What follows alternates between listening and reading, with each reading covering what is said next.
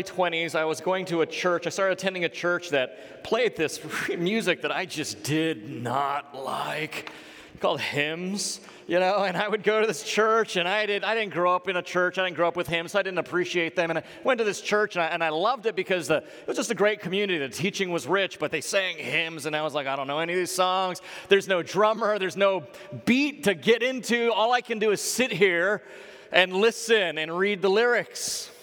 You know what? I found that they were awesome. And ever since then, ever since then, I've, my appreciation for hymns have grown. My, and, I, and I've become a lyrical connoisseur of music. And, and so much so that to me, a good song is not dependent on whether or not it's got a good backbeat or it's on the downbeat or a 2 4 or whatever, or a killer solo. What makes a great song is how it feeds my soul. It helps to have good music. But I've always listened to the lyrics, and I've always been doing so. Put that slide up there, eh? So we were singing this song, and I mean, nobody talks this way anymore. And say when the death dew lies cold on my my brow. If I ever love thee, my Jesus, tis now. I mean, so, so my wife and I were, were kind of laughing, trying to interpret this, this slide as we were singing it. But how amazing this truth we sing. So, so my interpretation, and I think I'm actually right, is this person saying, when I am in a cold sweat, I'm about to die. I am still loving you at that moment, right? I mean, how amazing when the death dew lies cold on my brow. If I ever love Jesus, it's now. That's how powerful the gospel is. So, with that, what I want to do start this morning. You can take the slide down, eh? So, what I want to start this morning is to, because I've been talking about lyrics, is to recite some lyrics from a song that uh, uh, I know all of you know. And let me just read them to you now, and I'll show you the very dynamic I'm talking about of how powerful this song is to me. So, let's see if they're ready to go. Amazing grace, how sweet the sound that saved a wretch like me. I once was lost, but now I'm found, was blind, but now I see. Twas grace that taught my heart to fear, and grace my fears relieved. How precious did that grace appear the hour I first believed. The Lord has promised good to me. His word, my hope secures. He will my shield and portion be as long as life endures when we've been there 10,000 years, bright shining as the sun, we've no less days to sing God's praise than when we first begun. Friends, I mean, just, just think about what that, that verse is. Verse 1, just in that one verse, we have the, the indiscriminate power of the gospel, not indiscriminate in the sense that it's irresponsible, but indiscriminate in that it does not discriminate. It is open to all, to anyone, even if you are a wretch, especially so if you are a wretch. In that verse, we have the existential power of the gospel purpose, meaning, direction, future, clarity, all the things without which we are simply lost. And the things that make life have traction the morals, the intellectual, the emotional, the spiritual, all there.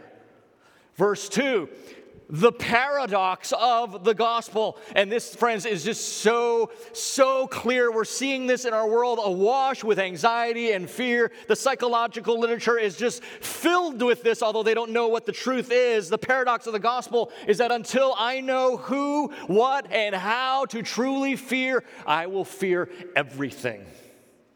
But when I know who, what, and how to fear, I will fear nothing. That's what that verse is saying. Uh, yeah, it's also saying the preciousness of the gospel. That when I understand this grace, this amazing grace, this is when I understand life.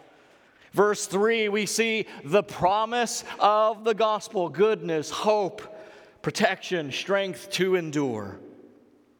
And finally, the permanence and power of the gospel. The pressures of temporal existence are no more. We have all the time we need, we have all the time we could want. Ten millennia can come and go, and the clock hasn't even begun. And friends, my, my older friends, you saints, you, I'm sure you can love this that we will eternally be brilliant and bright and new as the sun. We know what the orbit of our lives will be. It will be, as it says, God's praise, God's glory. This old hymn, written by an old Anglican priest by the name of John Newton, a military deserter, a former, a former military deserter, a former slave trader who experience this reality of amazing grace, the indiscriminate existential power of the gospel, the paradox, the preciousness, that the promise, the permanence of the message of Jesus Christ. This is why this, this, this hymn, this is why slaves could sing it generation after generation in the hardest, the most inhumane of circumstances. This is why battle hardened soldiers will have a tear come down their face when they recite it. This is why our society can't get enough of this hymn because God's grace is the only hope for this world, this world that is barely hanging on. I mean, it's like held together by shoestring and duct tape, it seems, that, that at any moment it could collapse. And yeah, obviously, I'm referring to the world around us, but the reason this hymn has so much traction is because it describes the same for the world within us. That only the gospel, that is the amazing message of God's grace, can give us the consistent, the coherent meaning, the unifying meaning and purpose of our lives, the purpose and strength we need, because it doesn't depend on us or the world around us. This is the hope of the gospel. But the question we have to ask is this amazing hymn how can we know that what Newton wrote was true? How can we hope that, that this is a reality, that this is real? How can we dare believe the promises of God? Well, we can because we have Mark chapter 15. That's what this chapter is about we see here in Mark chapter 15, turn there if, you, if you're using a Pew Bible, page 800. We see in this chapter grace enacted, grace secured, grace proclaimed. That's what Mark 15 is about. This amazing grace. And if you have not made this grace the engine of your life, and many Christians can go along being a Christian and not make grace the engine of their life. It might be performance, it might be uh, attendance, it might be whatever it might be, some external metric, but it is not the amazing grace of the gospel. I hope and pray that today it will be the engine of your life because that's the only thing that can lead to a life of worship and grace and, and, and, and the expression of what makes Christianity so powerful without which you get religious, religiosity, suffocation, pride. So I hope we understand grace. Now, uh, Mark chapter 15 is rather a long chapter, so what I'm going to do this week is I'm actually going to read three vignettes, three sections that show us grace enacted, grace secured, and grace proclaimed. And so we're not going to read the whole chapter, but uh, we will read portions of it. So, with, with that as an introduction, would you stand with me as we read the Word of God? We're going to start in Mark chapter 15 at verse 6. Grace enacted. Mark 15, 6. Now at the feast, he, speaking of Pontius Pilate, used to release for them, the Jews, one prisoner for whom they asked. And among the rebels in prison who had committed murder in the insurrection, there was a man called Barabbas. And the crowd came up and began to ask Pilate to do as he usually did for them. And he answered them, saying, Do you want me to release for you the king of the Jews? For he perceived that it was out of envy that the chief priests had delivered him up. But the chief priests stirred up the crowd to have him release for them Barabbas instead. And Pilate again, again said to them, then what shall I do with the man you call the king of the Jews? And they cried out, Crucify him. Verse 14, and, and Pilate said to them, Why? What evil has he done? But they shouted all the more, Crucify him. So Pilate, wishing to satisfy the crowd, released for them Barabbas, and having scourged Jesus, he delivered him to be crucified. Skip down to verse 22.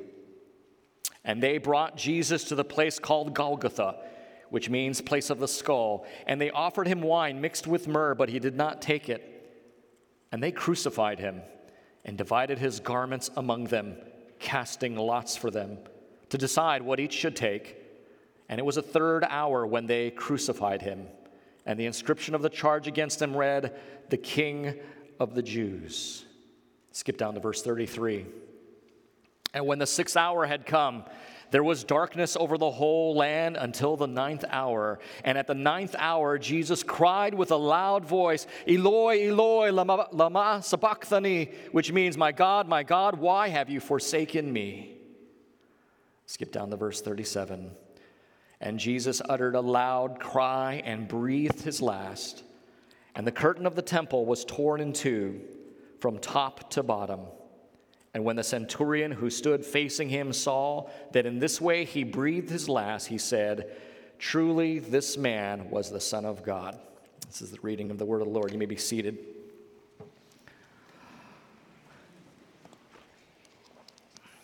Our passage this morning in verse 6 opens with Jesus at yet again another trial, this time being tried by Rome.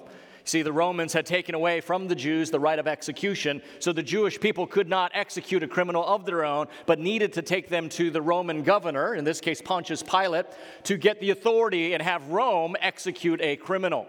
And so, before that could happen by Roman law, there needed to be some kind of trial at least. If you're familiar with this scene, it's often easy to frame Pilate in a completely negative light. After all, if you read the Gospels, according to Luke 22 14, Pilate knew very well that Christ, that Jesus, was an innocent man. In Mark 27 19, Pilate's own wife came to Pilate and said, Have nothing to do with this man. I have seen visions, I've had dreams. He's a righteous and innocent man. And in Mark 15 10, it even says that, that Pilate knew the reason that the chief priests, chief priests had brought Jesus to him because they were envious of him.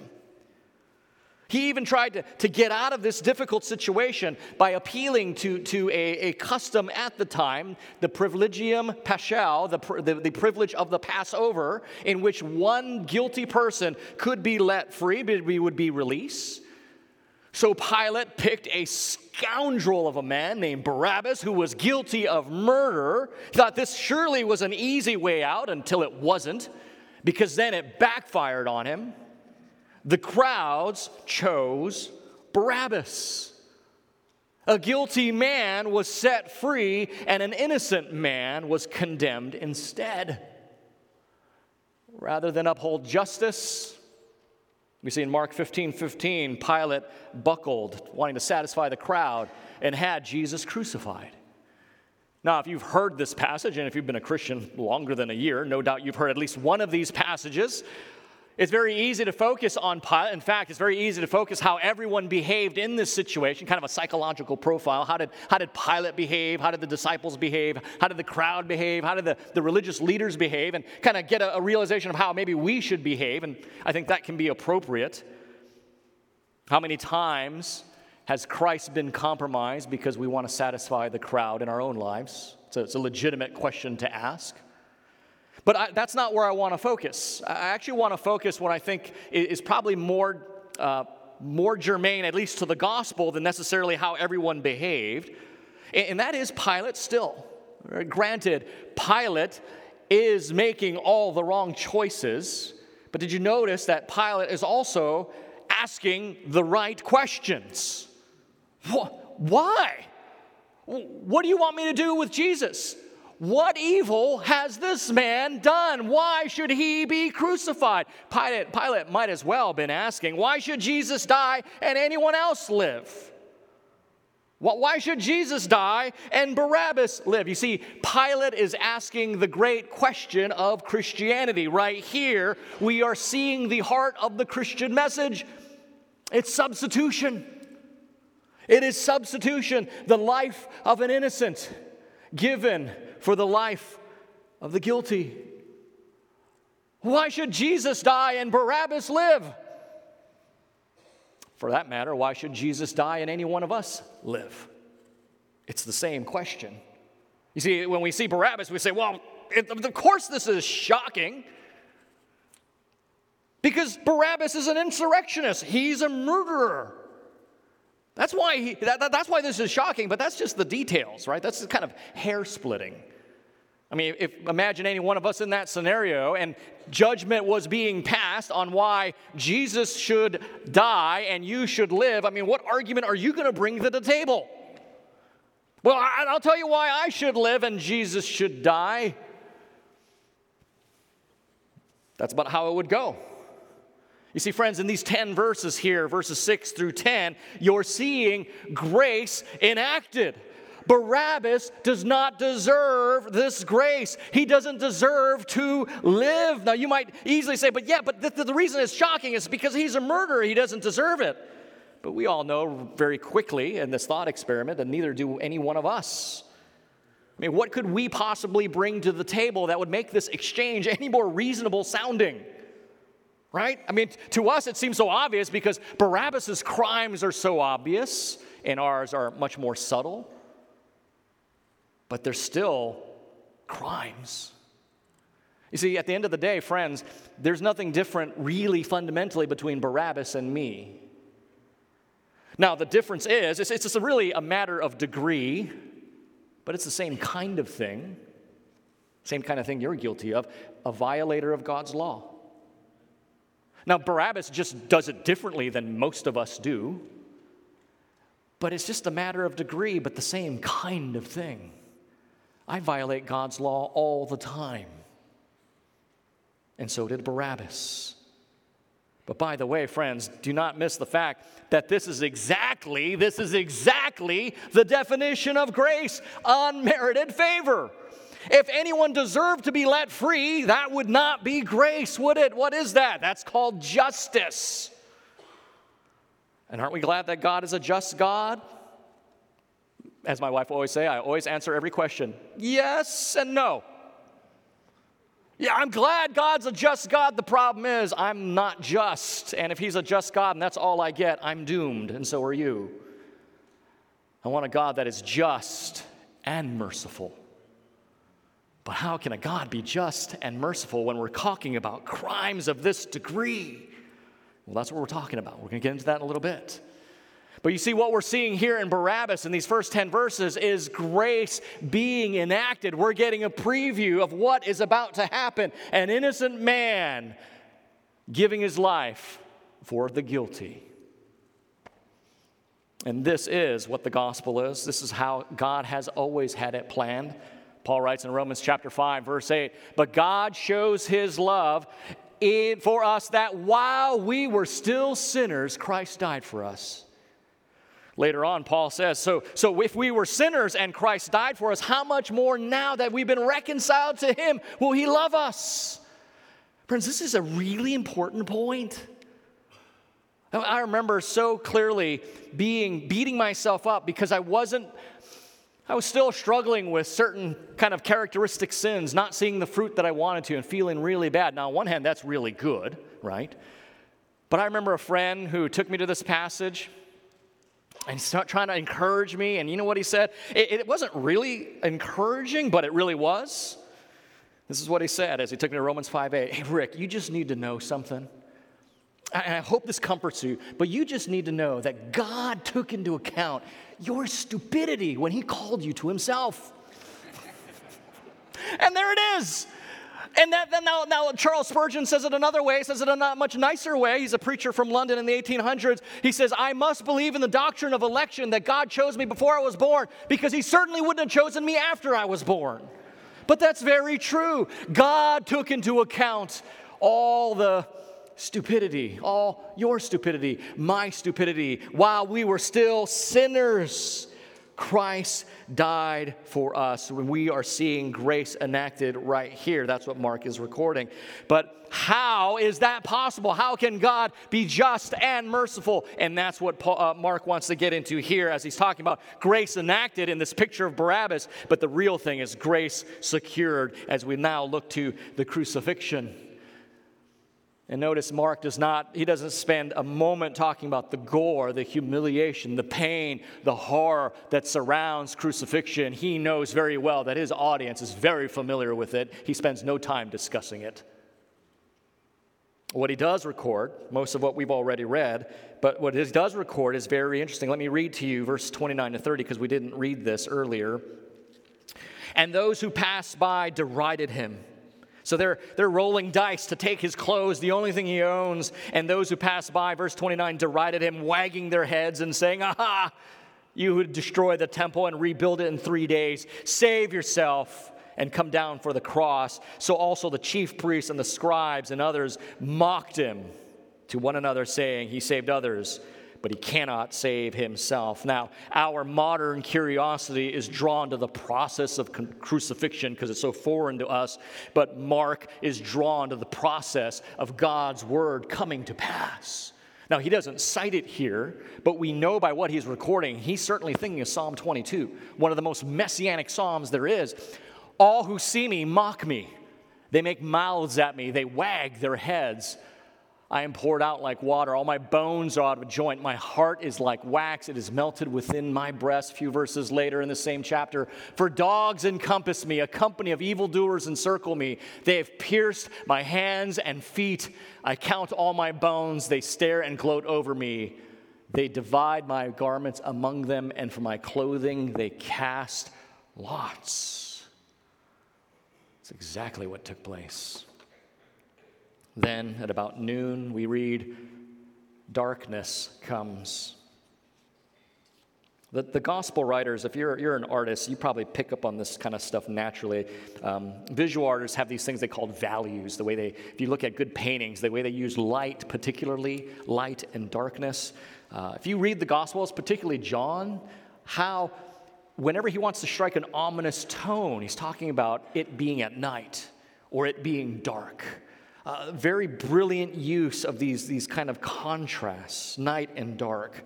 And here at Jesus' death, even though it's noon, the height of the day, darkness comes.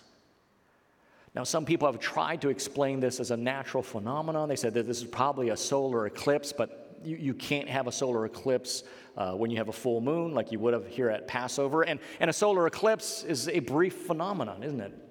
This one lasts three hours.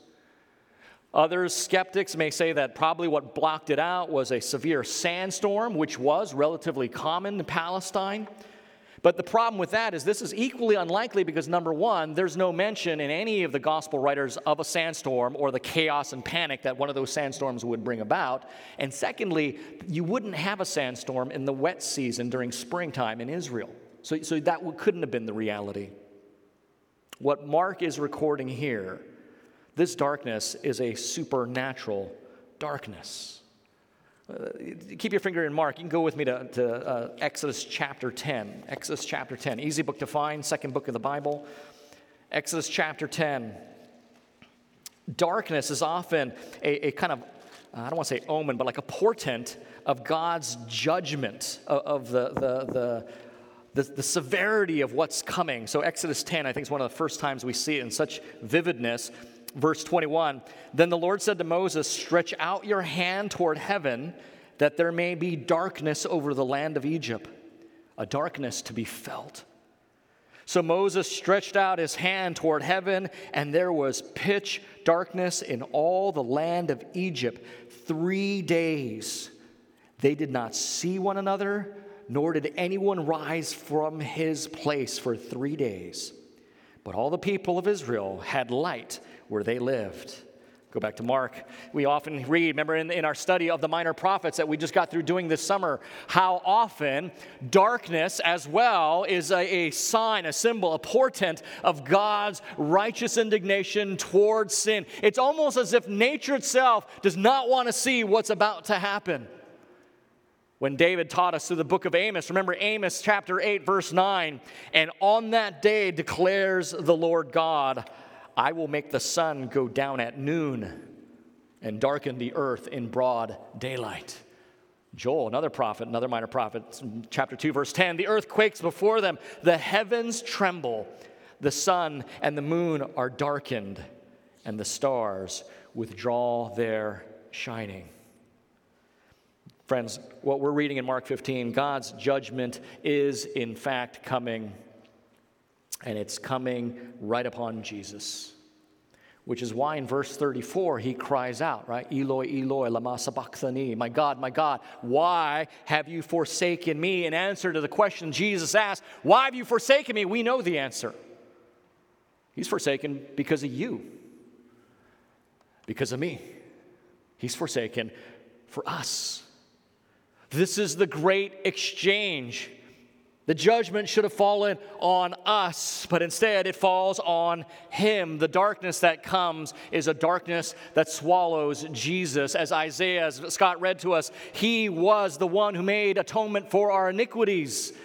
The judgment of God is coming against sin. And friends, by the way, this is not Orange County darkness, okay? So if you're thinking in your mind nighttime in Orange County, that's not what we're talking about here right? I mean, we live by the high school, so there's always the, the light pollution. There's always kind of light everywhere. This is what I call Wombeyan cave darkness.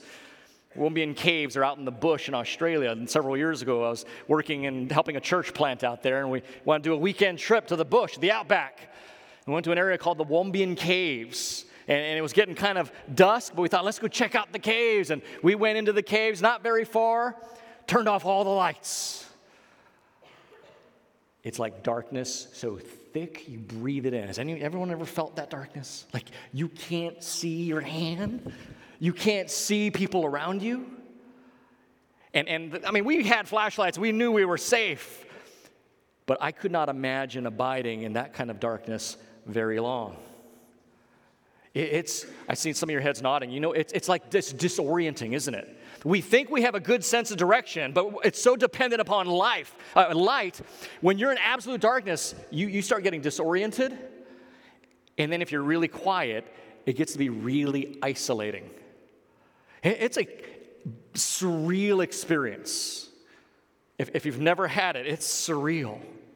Now, friends, if physical darkness is bad, spiritual darkness is worse. And in physical darkness, you get physical darkness when you turn your back on the sun or you, when you shut it out. And in spiritual darkness, it's the same. It's when you turn your back on God and you shut Him out. Spiritual darkness is the result. It's, it's friends, it's no coincidence that in 1 John 1 5, it says that God is light. Psalm 84 11 says the Lord God is a sun and a shield. Many verses in the Bible compare God to light and the sun. Light is always a picture of truth, the sun is a picture of life and warmth and sustenance. When, so, what, what the Bible says is that when you orbit your lives, when you order your lives around God, you are connecting yourself to all that is light and life and vitality and truth. Right? When God is the, the, the kind of star that your life orbits around, but, but when you turn away from God and you, you let your life begin to orbit around something else, your, your career, your hobbies, your, your schooling, your family, you're headed towards spiritual darkness. Now, it may look to you as a source of light and life, but you are moving towards darkness. Now, you might think that it's light and life because honestly, these things are relative goods, aren't they? Especially family. What's wrong with orbiting our lives around family? But, friends, when those things become what we orbit around rather than the true source of light and life, we are moving away from God, and by definition, you are moving in the wrong direction. Right? And, and it's hard to realize this because the darker it gets, the more you have no idea of what's going on. And it's easy to think that these things is where we draw light and life because, like the moon that reflects the light of the sun, these things do give us a measure of life and light. But, like the moon that does not generate its own light, these things cannot generate their own light and life of themselves. And like physical darkness isolates us, spiritual darkness does the same because we're so wrapped up in the things that we're living for that we become scared, we become anxious, we become angry or insecure or prideful or defensive because we don't want anything to happen to those things. We don't want to have to lose them, lose it. Uh, we're, we're, afraid that they'll change, or if they're successful, we get prideful. It, it's, we're just a jumble of nerves. Friends, what in the world will happen if your family is your source of light and life and they do not turn out the way you wanted? if, if your career is your source of light and life and the company downsizes, if your youth is your source of light and life, and you know how age and gravity destroys that. If your reputation, your name is your source of light and life, you will compromise truth when doing what's right collides with doing what's popular. Friends, anything we latch onto for life and light that is not God Himself will inevitably lead us further into darkness and isolation because everything fades, everything passes, everything dies. And according to the Bible, we were all headed there.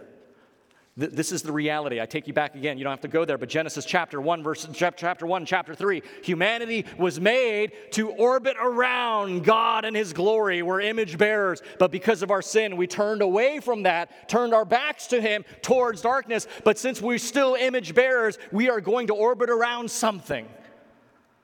We were all on the trajectory towards death, but Jesus stopped that. He intervened and took that darkness into himself. He took being forsaken by God, by all that is light and life, so that you could be forever connected to it. The question is this is what John Newton was singing about. This is the amazing grace. How do we know it worked? And that's where we have grace proclaimed. We have two proofs. We see it right here in our chapter 15. So, grace enacted. We saw a picture of that in Barabbas being free, the guilty free, the innocent punished. We know how it happened because grace was secured by Jesus' death on the cross. Do we know it worked? Yes, we do. And two evidences tell us in Mark 15 the curtain which was torn and the confession of the centurion. First was the curtain. For, so, for those of you who may not know uh, uh, temple architecture, the temple in, within it, the, there's two main compartments. There was the holy place, and then there was the most holy place that was separated by this curtain. The most holy place, only one man, the high priest, could go into one day of the year, the day of Yom Kippur, the day of atonement, to make atonement for the sins of the people. If the temple structure was the heart of the Jewish life because it symbolized the presence of God, the holiest of holies was the heart of the temple itself.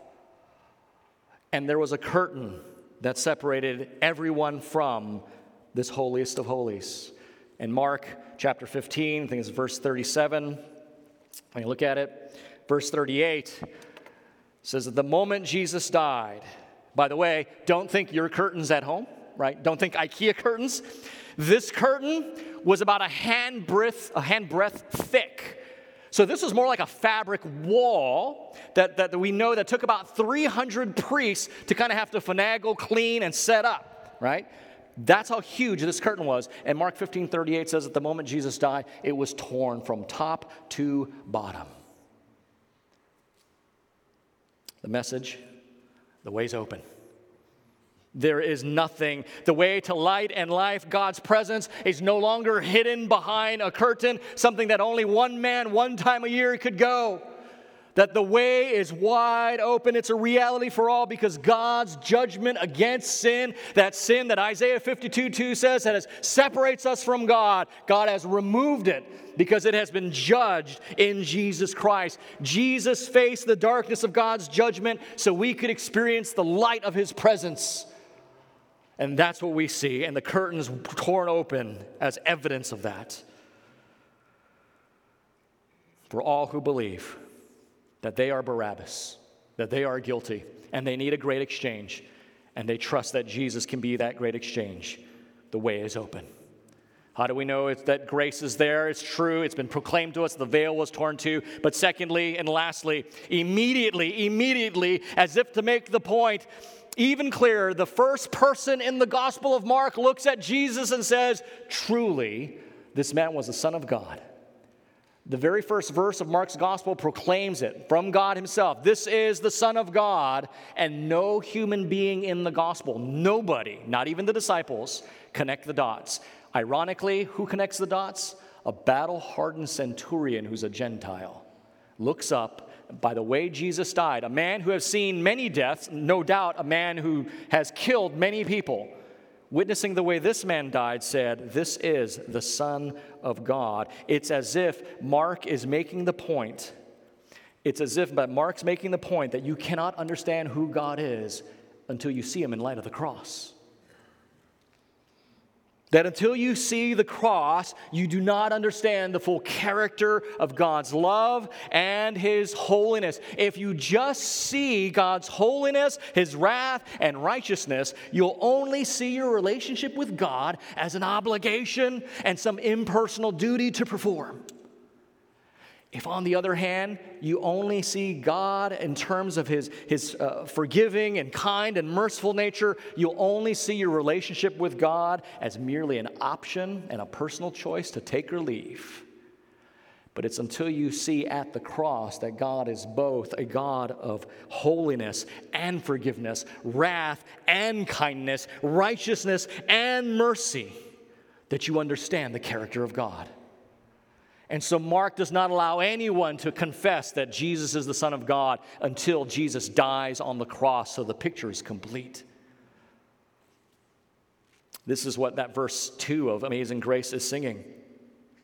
Twas grace that taught my heart to fear. It is God's grace that opens my eyes to make me realize I'm Barabbas. I'm the whore. I'm the leper. I'm the one that deserves to die. I'm the diseased one. I'm the impure one. Man, I had it all wrong. And you're the one that I stand judged before. It was grace that opened my eyes. So now I know what I really need to fear, but, and grace, my fears relieved. But because now I see you for who you are, I actually don't have to fear anything anymore. Friends, we have seen in Mark 15 this grace enacted, secured, and proclaimed. All that remains for is it to be believed and obeyed and made the engine of our lives. I pray that we will be a church that daily strives to do that. Let's pray. Father, we thank you for amazing grace. Not one of us here deserve it and you give it, and you give it abundantly. Father, I pray that none of us leaves this room without wrestling with the reality of what that means for our lives. That grace humbles us and fills us with confidence simultaneously. Humbles us because it tells us who we are, and fills us with confidence because, in light of that, you still love us. And Father, we are grateful. May we be a people who sing of grace, who live from that and we thank you for this in Jesus' name, who secured it for us. Amen. Thanks for listening to this message from Christ Community Church of Laguna Hills. For more information and resources from Christ Community, visit us at www.ccclh.org.